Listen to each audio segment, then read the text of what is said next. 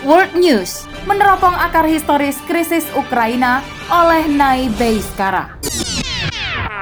Atmosfer perpolitikan di belahan dunia bagian utara tepatnya di wilayah Eropa Timur, yakni antara Rusia dan Ukraina kian hari kian memanas. Tekad Rusia menyerang negara bekas bagian Uni Soviet tersebut dibenarkan dengan melancarkan serangkaian serangan darat, laut, dan udara pada Kamis pagi, tanggal 24 bulan Februari 2022. Puing-puing bangunan dan asap hitam membumbung tinggi di langit ibu kota Kiev dan beberapa kota di Ukraina akibat rudal yang diluncurkan oleh tentara Rusia. Serangan militer Rusia terhadap Ukraina merupakan serangan terbesar abad ini yang dilakukan oleh sebuah negara terhadap negara lain dalam satu kawasan. Suasana genting semakin meningkat di bumi Ukraina pasca pengumuman invasi militer Rusia oleh Putin ke wilayah Donbas yang terletak di timur Ukraina. Detik.com pada 25 Februari 2022 melansir, korban tewas akibat konflik bersenjata dalam dua hari serangan telah mencapai 137 orang dan 316 orang lainnya terluka dari pihak Ukraina. Sedangkan para penduduk sipilnya yang mulai mengungsi keluar Ukraina untuk menyelamatkan diri mencapai sekitar 100 ribu orang. Memasuki hari ketiga, jumlah korban dari pihak Ukraina bertambah menjadi 198 orang dengan jumlah orang yang mengungsi meningkat sebanyak 120 ribu orang. Pasukan Rusia menerobos masuk pada Kamis pagi ke Ukraina dari tiga penjuru mata angin, yakni dari wilayah utara Kiev, semenanjung Crimea, dan wilayah sepanjang front timur, yakni melalui Donetsk, Luhansk, dan Kharkiv. Hasilnya, negeri beruang merah ini berhasil melumpuhkan 74 fasilitas militer Ukraina dalam invasinya di hari pertama, 11 di antaranya adalah lapangan udara. Dalam kabar yang dikutip Reuters, Ukraina menginformasikan mereka telah kehilangan seribu orang tentaranya pada Jumat 25 Februari. Sedang Rusia tidak banyak mengalami kehilangan yang berarti. Merangkum kondisi di hari ketiga serangan Rusia ke Ukraina, Presiden Ukraina Zelensky dengan sebuah video menyatakan bahwa pihaknya menginginkan untuk duduk bersama Putin di meja negosiasi, mengingat banyaknya korban yang berjatuhan dari pihak Ukraina. Di sisi lain, Rusia telah berhasil menguasai reaktor nuklir Chernobyl di Ukraina Utara, bahkan di hari pertama invasi. Selain itu, Uni Eropa dinyatakan akan menjatuhkan sanksi terhadap Rusia, dalam hal ini Putin dan Menlu Sergei Lavrov, karena dianggap bertanggung jawab atas banyaknya korban yang tewas akibat agresi militernya. Adapun, kondisi di ibu kota Kiev semakin mencekam. Militer Rusia tampak mulai mendekati ibu kota. Ukraina melakukan pertahanan semampu yang mereka bisa dan mendorong rakyat Ukraina untuk melaporkan setiap gerakan tentara Rusia di ibu kota dan turut melawan dengan menggunakan senjata dan bom Molotov. Zelensky juga menyatakan bila Rusia telah menyerang taman kanak-kanak dan membombardir infrastruktur sipil. Intinya, kondisi Ukraina saat ini amat sulit dan semakin terdesak. Sebenarnya, sedari awal dunia telah mampu memprediksi bagaimana akhir dari krisis yang terjadi di Ukraina selama tidak ada pihak luar yang turut campur. Mengapa? tidak lain karena adanya kekuatan yang tak seimbang antara Rusia dan Ukraina. Kekuatan militer antara Ukraina dan Rusia bagaikan bumi dan langit. CNBC-Indonesia.com pada 24 Februari 2022 menyajikan infografis mengenai perbandingan kekuatan militer kedua negara tersebut. Rusia merupakan negara peringkat kedua dalam hal kekuatan militer dan kepemilikan alutsista, sedangkan Ukraina berada pada peringkat ke-21. Rusia memiliki jumlah pasukan yang mencapai 2,9 juta personil, sedang Ukraina 1,1 juta saja. Adapun pesawat tempur yang dimiliki Rusia berjumlah 1.511 buah pesawat, sedang Ukraina memiliki kurang dari 100 pesawat. Helikopter Rusia mencapai 544 buah, sedangkan Ukraina hanya sekitar 34 buah. Sebanyak 12.240 tank baja dan 7.571 persenjataan dimiliki Rusia. Ukraina dalam persenjataan hanya memiliki sekitar 2040 buah dengan 2596 tank baja. Dari data di atas, jelas sekali bila kekuatan kedua negara amat timpang. Secara teori, semua pihak tentu akan mengambil kesimpulan bahwa hasil akhir dari peperangan ini akan dimenangkan oleh negeri beruang merah.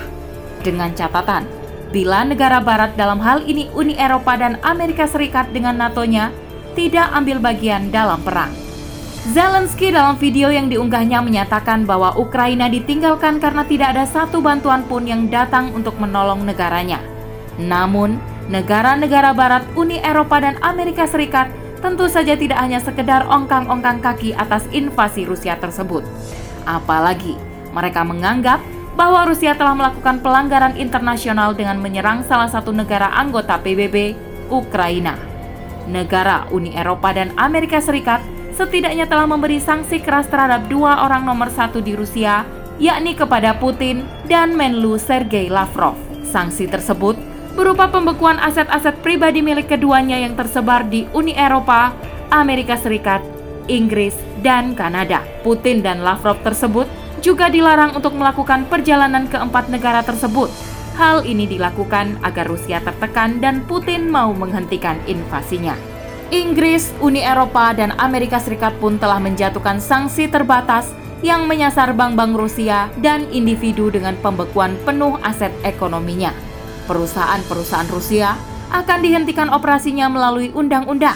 Tak hanya itu, maskapai Aeroflot Rusia tidak diizinkan untuk melakukan penerbangan, pelarangan deposit, dan pembekuan aset orang berkebangsaan Rusia. Jerman melalui Olaf Scholz juga mencoba memukul Rusia dengan menunda perizinan pembukaan pipa gas Rusia, yakni Nord Stream 2 dari Rusia ke Jerman. Opsi-opsi lain terkait sanksi untuk Rusia hingga saat ini masih dirumuskan oleh aliansi negara barat. Salah satu kemungkinan opsi ini adalah memblokir ekspor minyak dan gas Rusia ke Eropa. Diharapkan dari sanksi ini, Rusia merasa tertekan secara ekonomi melihat kedua produk petroleum ini menjadi penyumbang seperlima dari perekonomian Rusia. Tetapi, negara-negara barat juga harus memikirkan resiko yang akan dihadapi, yakni berkurangnya pasokan minyak dan gas ke wilayah Uni Eropa. Karena ternyata Eropa memiliki ketergantungan tinggi pada Rusia, di mana Rusia memasok 40% gas alamnya ke wilayah tersebut. CNNIndonesia.com pada 26 Februari mengutip pendapat dari salah satu ekonom dari Indef Rusli Abdullah. Ia meragukan sanksi ekonomi yang diberikan pada Rusia mampu mengendurkan langkah agresinya. Pasalnya, sanksi yang diberikan hingga detik ini masih terbatas menyerang individu dan perusahaan. Ia pun menambahkan bahwa ada satu sanksi yang jitu, yakni bila aliansi blok barat memotong akses Rusia dalam sistem finansial global melalui SWIFT, Society for Worldwide Interbank Financial Telecommunication. Bagaimana Rusia menyikapi sanksi multilateral oleh blok barat kepadanya? Sebagaimana dikutip Reuters pada Jumat 25 Februari, Rusia melalui juru bicara Kremlin, Dmitry Peskov menyatakan pihaknya akan membalas menjatuhkan sanksi atas dasar timbal balik. Saat ini, beberapa negara dikabarkan bergabung semisal Korea Selatan dan Jepang, untuk memberikan sanksi pada Rusia dengan dalih kedaulatan Ukraina harus dihormati.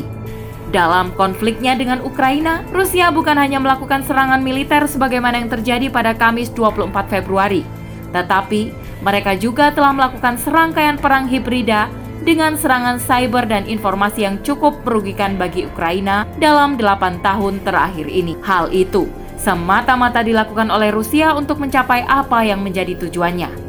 Bila kita telah secara mendalam, motif Rusia menginvasi Ukraina tidak dapat dilepaskan dari apa yang tersirat dalam pidato Putin beberapa waktu lalu.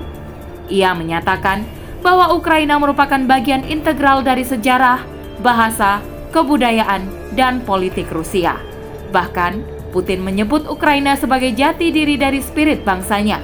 Karena Rusia menganggap Ukraina adalah bagian dari peradaban yang sama di masa lalu, kala keduanya masih tergabung dalam satu negara yakni Uni Soviet. Selain itu, keduanya berasal dari ras yang sama, yakni ras Slavik.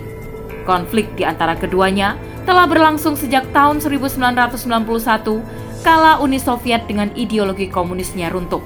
Pada tahun yang sama, Ukraina meraih kemerdekaannya yang tidak direstui oleh Rusia Ibarat seorang ibu yang kehilangan anaknya, Rusia menginginkan Ukraina kembali ke dalam dekapannya.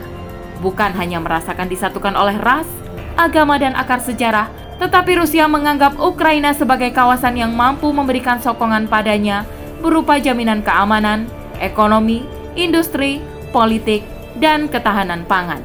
Sekiranya terdapat tiga motif yang menjadi alasan bagi Rusia menyerang Ukraina yang merupakan negara terluas di Eropa ini.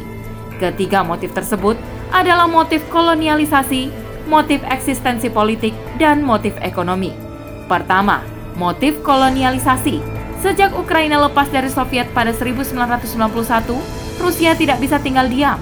Rusia senantiasa berupaya mengembalikan status Ukraina menjadi bagian dari Federasi Rusia.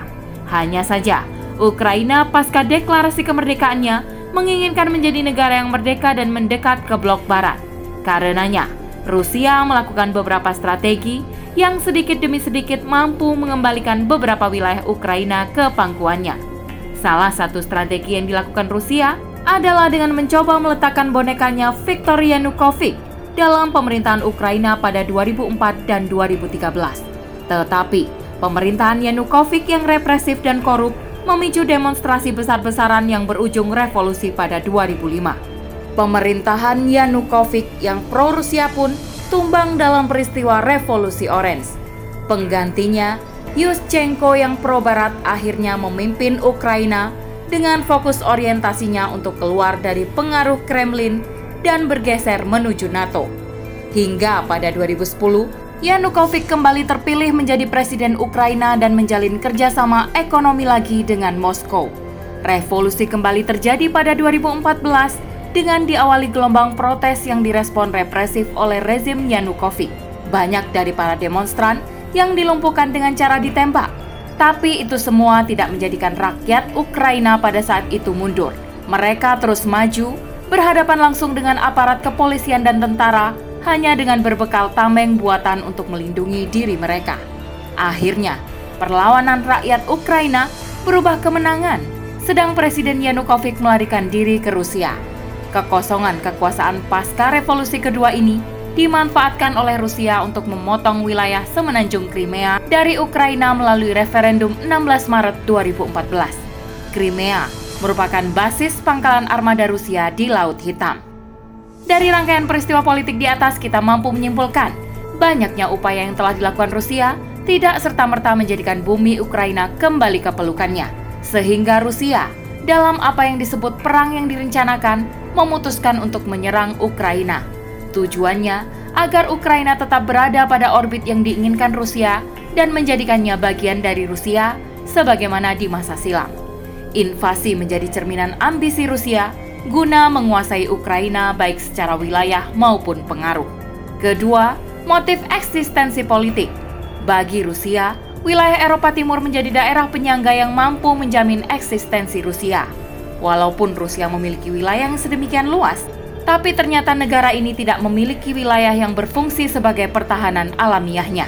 Karena itu, Rusia menginginkan Belarusia dan Ukraina menyediakan area yang mampu melindungi dan mengisolasi Rusia dari bahaya, terutama bahaya yang datang dari negara-negara yang tergabung dalam NATO.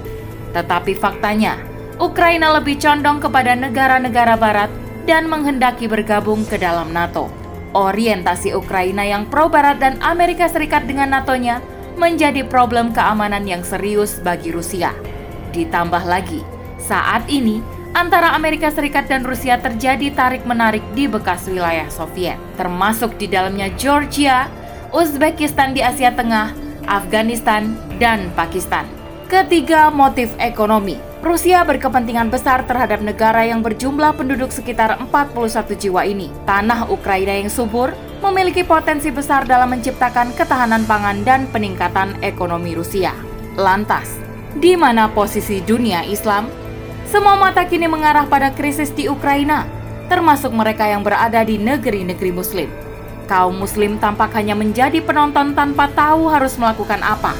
Pertanyaannya, apa yang kaum Muslim bisa lakukan? Kita melihat saat ini, dunia Islam tengah terpuruk. Masing-masing negeri Muslim disibukkan dengan permasalahan di dalam negerinya, sehingga negeri-negeri Muslim seperti tidak memiliki energi lebih untuk memikirkan kondisi di luar sekat nasionalismenya. Namun, sebagai seorang muslim yang memegang peran sebagai negarawan, maka setiap muslim di negeri-negeri kaum muslim harus tetap membuka mata, telinga, dan hati mereka untuk tetap peka dengan situasi global dan konstelasi politik internasional. Hal ini dilakukan agar kita mampu menjelaskan pada umat. Inilah fakta yang terjadi kala sistem buatan manusia diterapkan dalam kehidupan. Caplok mencaplok wilayah merupakan hal yang biasa dilakukan negara besar kepada negara yang lebih kecil darinya. Dengan melihat fakta yang ada, mengkaji serta menganalisis setiap peristiwa global yang terjadi dalam percaturan politik dunia, maka kaum muslim akan melihat bahwa dunia saat ini membutuhkan sistem alternatif yang mampu mengurusi dunia. Hal yang kemudian harus menjadi fokus tiap muslim, wabil khusus para pengemban dakwah Islam, adalah tetap gencar dalam menyebarkan Islam kafah. Karena Islam sebagai dinullah dan ideologi memiliki kemampuan dalam mengatasi setiap problematika umat. Dengan kata lain, Islam mampu menjadi solusi apa pun masalahnya. Para pengemban dakwah harus mampu menggambarkan bahwa hanya dengan sistem Islam, kaum muslim bisa bangkit dan meraih predikat yang telah disematkan Allah Subhanahu wa taala, yakni sebagai khairu ummah, disegani umat lain dan menjadi penolong bagi bangsa lain. Penerapan sistem lain selain Islam hanya menjadikan kaum muslim terpecah belah, mudah diadu domba, dan mudah terprovokasi. Selain itu, Kemampuan umat sebagai penengah antar bangsa menjadi mimpi yang tak akan pernah kunjung terwujud. Wallahu a'lam.